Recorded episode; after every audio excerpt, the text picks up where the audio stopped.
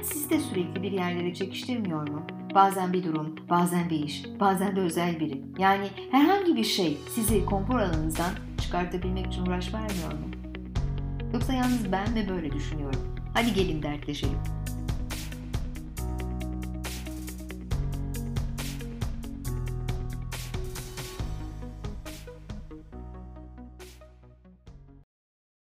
Hayat Nereye Çeker Senin 3. bölümüne hoş geldiniz. Bu hafta ne konuşacağız biliyor musunuz? Bu hafta yılbaşı. Yılbaşını konuşalım istiyorum. 31 Aralık akşamı 2021 senesi de bitecek ve inşallah her sene olduğu gibi bir sonraki senenin daha çok mutluluk ve daha çok ümit getirmesi dileğiyle yeni bir yıla gireceğiz. Şimdi bunu konuşurken de hep yılbaşı ile ilgili her sene yılbaşı geldiğinde bir tartışmadır gidiyor. İşte bu yılbaşı nereden geliyor? Niye biz 31 Aralık'ı kutluyoruz da başka zamanı kutlamıyoruz? Ya da neden işte Hristiyan ülkeler 24'ünü kutluyor ama biz 31'ini kutluyoruz diye. Bir araştırayım istedim. Aslında hani 3 aşağı 5 yukarı biliyorum ama bu arada Dilozof'u da çok seviyorum, Dilara'yı. Onun yılbaşı programına da baktım bir 2 sene evvel. Bu yılbaşı ile ilgili bilgilendirme şeyini çekmiş, videosunu çekmiş. Şimdi aslında şöyle bir şey arkadaşlar. Milattan önce 5000 yılına kadar bile gitseniz, sonuçta insanoğlu yılın 365 gün çektiğini biliyor. Ve sonuçta ya güneş takvimine bakıyor, ya yıldızlara bakıyor, ya aya bakıyor ve yani kendi kendine bir takvim oluşturuyor. Mesela Mısırlılar milattan önce 5000 yılında yıldızlara bakıp ilk güneş takvimini çıkarmışlar. Ve Nil'in taştığı günü de, yani Nil Nehri'nin taştığı günü de yılbaşı olarak kutlamışlar ve şenliklerle kutlamışlar hep. O günde 365 gün çekiyormuş. Yani onlar sonuçta 365 gün çektiğini biliyorlarmış. Mezopotamya'ya geldik diyelim. Sümerler'de ay takvimi kullanıyorlar. Milattan önce 4000 yılında ayın evrelerine bakıyorlar. Şimdi ayın hilalden hilale 29 gün 12 saat sürüyor ama her bir ay değişimi de 7 gün. Yani her bir ay evresi de 7 gün sürüyor. Bir ayda 4 hafta, haftanın da 7 gün sürmesini zaten biliyorlar ve otomatikman onlar da 365 günü buluyor. Babillere geldiğimizde onlar da güneş takvimi kullanıyorlar. Onların takvimi ise Nisan ayıyla başlıyor ve Nisan ayında da buna Akitu Bayramı diyorlarmış. Ve Mezopotamya'daki yılbaşı kutlamaları aslında bütün bu kutlamaların atası sayılıyor bir anlamda da. Orta Asya'ya geldiğimizde ki milattan önce 200'ler, orada da Asya Hun Devleti, göçebe yaşanan, devletleşemeyen ön Türkler var orada da ki bunu da özellikle çok ünlü Sümerolog Muazzez İlmiye Çığ anlatır her seferinde. Ön Türklerde 21 Aralık'ın yılbaşı akşamı olarak kutlanıldığı ve bunun da Nardugan Bayramı olarak kutlanıldığını anlatıyor Muazzez İlmiye Çığ ve şöyle diyor: ön Türklerde nar güneş demek, duganda doğan demek, yani güneşin doğduğu zaman. 2000 seneyi aşkın bir süredir aslında Tengrizm'de Tanrı Ülgen'e uzanan ağacı süslüyorlar. O ağaçta ne? Akçam, çok büyük bir akçam ve o akçamın da yeryüzünün merkezinde olduğuna inanıyorlar. Hatta Anadolu'daki halı motiflerinde de hayat ağacı hala vardır. Yani hayat ağacı olarak adlandırılıyor. Dolayısıyla bütün yani eski bu kadim şeylere baktığımız zaman, eski kavimlere görüyoruz ki işte Uygurlarda da, Göktürklerde de onlar mesela hayvan takvimi kullanmışlar daha çok ama genelde 21 Mart ya da 21 Aralık yılbaşı ya da yıl dönümü olarak kutlanıyor. Şimdi 31 Aralık ne derseniz, milattan önce 700 yılında Roma'da da Romulus takvimi düzenliyor. Ay takvimi olarak ortaya çıkıyor ama Ocak ve Şubat ayları yok. Yani 1 Mart itibariyle başlıyor. 1 Mart yılbaşı olarak kabul ediliyor ve takvimde sadece 10 ay var. Fakat M.Ö. 46 senesinde Julius Caesar başa geldiğinde o otomatikman oraya Mart'ın yani iki ayı daha ekliyor. Ocak ve Şubat'ı da ekliyor, öyle diyeyim size.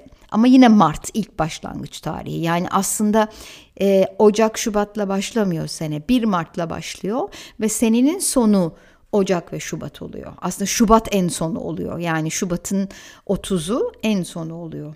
Fakat Julius Caesar ne yapıyor? daha 2 ay olmadığı için, o 2 ayı ekleyebilmek için bugün bizim kullandığımız July, yani July'da Julius Caesar'ın isminden geliyor, Julius'tan geliyor. Temmuz ayını ekliyor. Ve arkasında bir ay daha var. O da daha sonraki Roma İmparatoru tarafından, Augustus tarafından Augustos, ya yani August olarak değiştiriliyor. O da Ağustos olarak değiştiriliyor.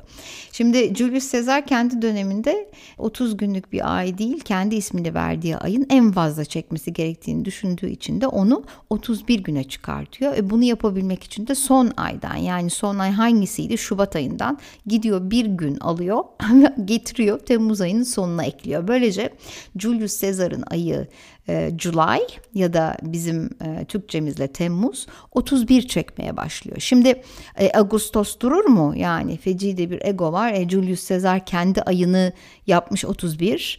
Ağustos da kendi ayını yapacak. Hemen Julius Caesar'dan sonra August geliyor. Ağustos ayı geliyor. O da otomatikman gidiyor.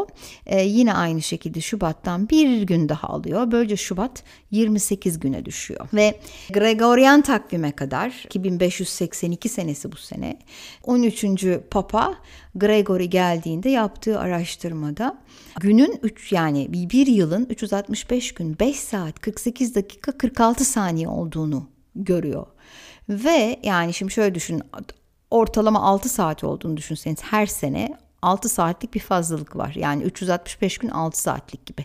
Her 4 yılda bir de o 24 saat yaptığı için aslında biz her 4 yılda bir Şubat ayına bir gün ekliyoruz ve bunu bir artık yıl olarak kabul ediyoruz. Yani tabii 29 Şubat'ta doğmak hakikaten büyük şanssızlık. O yüzden anneler genelde 29 Şubat doğumları ya 1 Mart olarak kaydediyorlar ya da 28 Şubat olarak kaydediyorlar. Yani 31 Aralık işte bütün bu Gregorian takvimin yerleşmesiyle ortaya çıkıyor aslında. Yani yılın bitmesi, 365 günün bitmesi sonrasında. Bunun kutlamaları da aslında son, yani hani bu çam ağacı kutlamaları falan ilk Almanya'da görülüyor. Yani 1600'lerde falan görülüyor. Ondan sonra belki giderek hani 31 Aralık kutlamaları bütün dünyaya yavaş yavaş hani sirayet etmeye başlıyor. Öyle diyeyim. Bizde de 1926'dan itibaren, yani hani bizde Gregorian takvime 1926 senesi itibariyle geçmişiz. Şimdi yani yılbaşı kutlamaları hani hep varmış aslında, bu çok yeni bir adet falan değil. Yani bütün kavimler bir şekilde ya 21 Mart'ı kutlamışlar, ya 21 Aralık'ı kutlamışlar, ya işte son dönemde Hristiyan alemi 24 Aralık'ı kutluyor ki geçen hafta da Noel kutlamalarını anlatmıştım, Polonya'daki biliyorsunuz. Bir kutlama var ama bizim kendi amacımıza baktığımızda ben hep bunu şey olarak gördüm. Yani biz bir senenin bitmesini ve yeni bir senenin başlamasını kutluyoruz aslında. Yani bir sene bitiyor ve yepyeni bir seneye aslında insanlar farklı ümitlerle, umutlarla, heyecanlarla girmeye çalışıyorlar ki 2020 senesi ve 2021 senesi hakikaten zor yıllardı. Yani 2020 senesinde hepimiz sağlıkla ve dünya felaketleriyle uğraştık. Hatta en son yani yapılan esprilerde biliyorsunuz zombiler mi gelecek şeyi vardı. Neyse hani uzaylılar tarafından istila edilmedik. Zombiler gelmedi. 2020'yi atlattık derken 2021 de aynı telaş ve hüzünle başladı. Yine felaketler, yine farklı problemler ve tabii insanlık bir sonraki yılın daha mutlu bir şekilde olmasını istiyor. Sağlık, mutluluk, huzur bekliyor. Gelecek güvencesi istiyor. Bunları anlatacak olduğumu bildiğim için aklıma bir tane kitap geldi. Okudunuz mu bilmiyorum ama Atatürk'ün aslında okullarda okutulmasını istediği bir kitap ama hiçbir zaman müfredata girmemiş. Bu Gregory Petrov'un BeyazZambaklarÜlkesinde kitabı. Burada da Finlandiya ülkesinden bahsediyor. Finlandiya biliyorsunuz çok kuzeyde ve toprakları hani böyle çok verimli olmayan, kayalıklardan oluşmuş bir ülke. Belki bir zamanlar çok yoksul, işte Rusya'nın istilasında bir ülkeyken ve hiç eğitimsiz insanlardan oluşan bir ülkeyken, bugün baktığınızda Finlandiya eğitimde başı çeken ve örnek gösterilen bir ülke ve dünyanın da en zengin ülkelerinden biri haline gelmiş vaziyette. Ve tabii dönüp başarısına baktığınız zaman, yani hani nasıl bu hale geldiklerini anlamaya çalıştığınız zaman da işte Beyaz Zambaklar Ülkesi'nde kitabı bence bunun için çok güzel bir örnek kitap. Şu bölümü okumak istedim çünkü bence hakikaten çok önemli. Bu bölümde köylüleri anlatıyor Gregory Petrov. Çünkü kitabın içerisinde de zaten bölüm bölüm farklı farklı şeyleri ele almışlar. Şimdi bakın okuyacağım bölümden ne çıkacak. Nesiller boyunca yüzlerce hatta binlerce yıldır bütün ülkelerde milyonlarca insanın nasıl yaşadığı ve yaşıyor olduğundan ya üstünkörü bahsediliyor veya hepten bahsedilmiyor.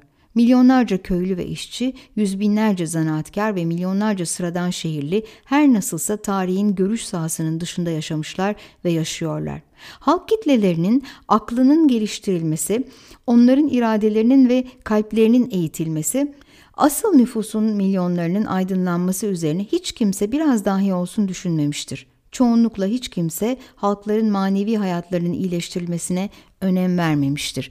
Ekin ekmeği, hayvan yetiştiriciliğini, tuğla, kağıt, kumaş imalatını geliştirmişler elbet ama milyonlarca emekçi insanın aklını, ruhunu, sağlığını, rahatlığını ve tokluğunu geliştirmeyi düşünmemişler, düşünmek de istememişler. Halkın alt tabakalarının hayatını, değerlerini, karakterini ve refahını kendi ellerine bırakmışlar. Sanki bu kimseyi ilgilendirmezmiş gibi. Sanki her şeyi sonsuza kadar çözmüşler gibi. Bildikleri gibi yaşasınlar, iyi bir şey olursa olsun mutlu olsunlar, ağır ve çekilmez bir şey olursa da sabretsinler. Ve çoğunlukla halk kitleleri her yerde ve her zaman sabretmek zorunda kalmıştır.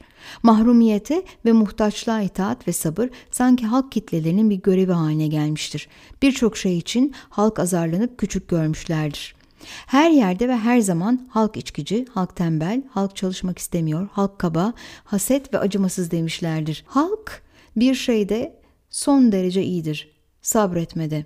Aç kalıyor, üşüyor, pislik içinde yaşıyor ama yine de sabrediyor. Şimdi sabretmek de güzel tabii. Sabretmek de güzel ama sabretmek de bir yere kadar, değil mi? Yani halk olmak demek sabretmek değil. Sonuçta halkın da belirli bir refah seviyesinde yaşayabiliyor olması gerekiyor ve gelecekle de ilgili bir endişesinin olmaması gerekiyor ki geldiğimiz şu hayatta aslında gitmemiz gereken, yapmamız gereken görevleri yerine getirebilelim. Çünkü her bir ruh bence bu dünyaya bir amaç uğruna geliyor ve bu amaçta eğer açlığın gölgesinde, sefaletin gölgesinde bizi meşgul ediyor ve gitmemiz gereken yoldan ayırıyorsa işte o zaman zaten görevimizi yapmadan bu dünyadan ayrılıyoruz. Oysa ki belki toplum için bir yararımız olacak, belki toplum için bir şey geliştireceğiz, belki dünyanın geleceği için bir şey bulacağız. Yani her birimizin yapmaya çalıştığı ve bir amacı olduğuna inanıyorum. Ama insanlar sadece gelecek kaygısı altında işte aç kalacak mıyım, kalmayacak mıyım, başımın üstüne bir dam bulacak mıyım, bulmayacak mıyım endişesiyle bunu yapamaz hale geliyorlar. 2020 hakikaten zor bir seneydi çünkü sağlıkla test edildik. 2021'de 2021'in 2020'den daha iyi olacağını düşünürken 2021 de bizi çok zorladı. Ben 2020 ve 2021'e baktığımda, kendi açımdan baktığımda sadece şunu görüyorum. Hani en azından 2020 ve 2021'den çıkarımlarım var. Kendi açımdan bazı şeyleri bu pandemi döneminde becerebildiğimi görüyorum ki o da beni mutlu ediyor. 2020'nin sonunda Aralık ayında 2. kitabım çıktı, Seans çıktı ve 2. baskısına da ulaştı. O da güzel bir başarıydı benim için. Bu arada 2021 senesinde de enteresan bir deneyim yaşadım. Şöyle enteresan, aslında çok uzun zamandır yapmak istediğim, belki 20'li yaşlarımdan beri yapmak istediğim fakat bir türlü cesaret edemediğim dövme yaptırmayı becerdim. Sonunda size çok komik gelebilir bu ama benim için hakikaten bir sınav niteliğindeydi. 94-95 senelerinde İngiltere'de yaşarken çok istemiştim yani. Orada birçok arkadaşımda dövme vardı ve ben işte dövme modelini de aklımda tutuyordum. Fakat bir gün metroya bindiğimde çok yaşlı bir adamın ama rockçı bir adamın üzerinde o kadar çok dövmenin ve yani hani o kadar vücudu dövmelerle kaplanmıştı ki yüzü ve bütün vücudu. Onu gördükten sonra dedim ki yani yok yani ben yaşlandığım zaman hakikaten görüntümün böyle olmasını istemiyorum. Yani vücudumda da dövmelerin bu kadar çirkin görünmesini istemiyorum. Belki işte sarkmış bir deri ve yaşlanmış bir cildin üzerinde gördüğüm dövme beni çok etkilemişti o gün. Ve yaptıramadım sonrasında. 2021 senesine kısmetmiş diyeyim. Çünkü bu yangınlar olduğunda yazın ben Varşova'daydım. Türkiye'ye gelememiştim ve içime bir hakikaten üstüme bir fil oturuyormuş gibi geldi. O kadar üzüldüm ve o kadar canım sıkıldı ki nefes alamıyor gibi hissettim kendimi. Tam da o sırada karşıma bir tane Sanskrit sembolü çıktı diyeyim. Ve o sembolün nefes almak demek olduğunu anladığım anda kendimi dövmecide buldum diyeyim. Ve sol kolumun dış tarafına ilk defa dövmeyi yaptırdığım zaman da çok mutlu oldum. Şimdi ne zaman nefes alamıyormuşum gibi hissetsem dönüp hakikaten dövmeme bakıyorum ve beni mutlu ediyor. İkinci dövme de sonrasında geldi. Tabii birinci yapılınca herhalde peşi sıra diğerleri de geliyor. İnsan bir şekilde kendini tutamıyor. İkinci dövmede 2 çocuğum var. Bir tanesi 22, bir tanesi 19 yaşında. Zaten üniversite için yuvadan ayrıldılar ve farklı ülkelere gittiler. Onların ayrılması ve aslında mutlu olmaları beni zaten her zaman mutlu ediyor. Kendi ayaklarının üzerinde duruyor olmaları, ama bir yandan da tabii yuvadan uçtukları için kendinizi arka planda kalmış bir nebze hani üzgün ve süzgün hissediyorsunuz. Dolayısıyla o da onun tamamıyla sembolü oldu. Yuvadan uçan kuşları anlatan bir dövme yaptırdım. O da sağ omzumun arkasına. Şimdi bakın sırayla gidiyoruz böyle. Yani 2020-2021 seneleri benim için birazcık böyle değişikliklerin olduğu, kendimi daha çok anladığım, daha çok anlamlandırdığım yıllardı. Her ne kadar gezi yazarı olup gezemememe rağmen hani yapamadığım, en çok sevdiğim şeylerden biri, onu beceremedim sadece. İnşallah 2022 daha çok gezeceğim ve daha çok farklı şeyler üretebileceğim bir yıl olur diye umuyorum. En son bu arada bir şeyden daha bahsetmeden geçemeyeceğim. Dün akşam Don't Look Up diye bir film vardı Netflix'te. Onu hep beraber seyrettik. Benim çocuklarım da şu anda buradalar. Ve yeni jenerasyon, eski jenerasyon aramızda ne olursa olsun bir generation gap var.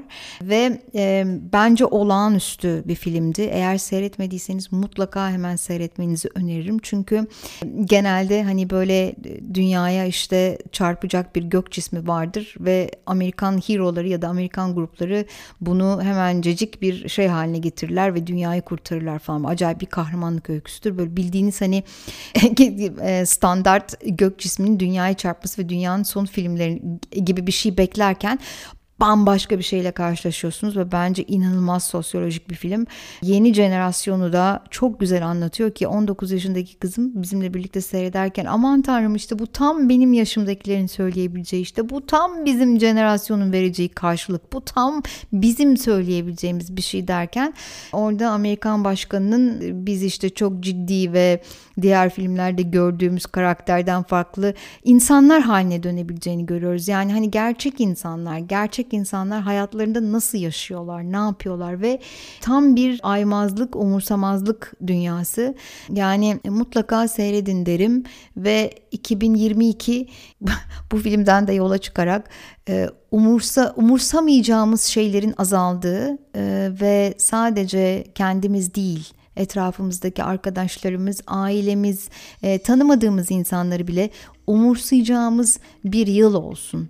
Ve hep beraber olabileceğimiz, beraber bir şeyleri paylaşabileceğimiz bir yıl olsun diye diliyorum. Evet, beni takip etmek isterseniz Instagram'da Banu Yollarda hesabından takip edebilirsiniz. Orada yazarlardan paragraflar paylaşıyorum. Mail atmak isterseniz de hayatnereyeçekerse@gmail.com'dan ulaşabilirsiniz. Öpüyorum, iyi seneler.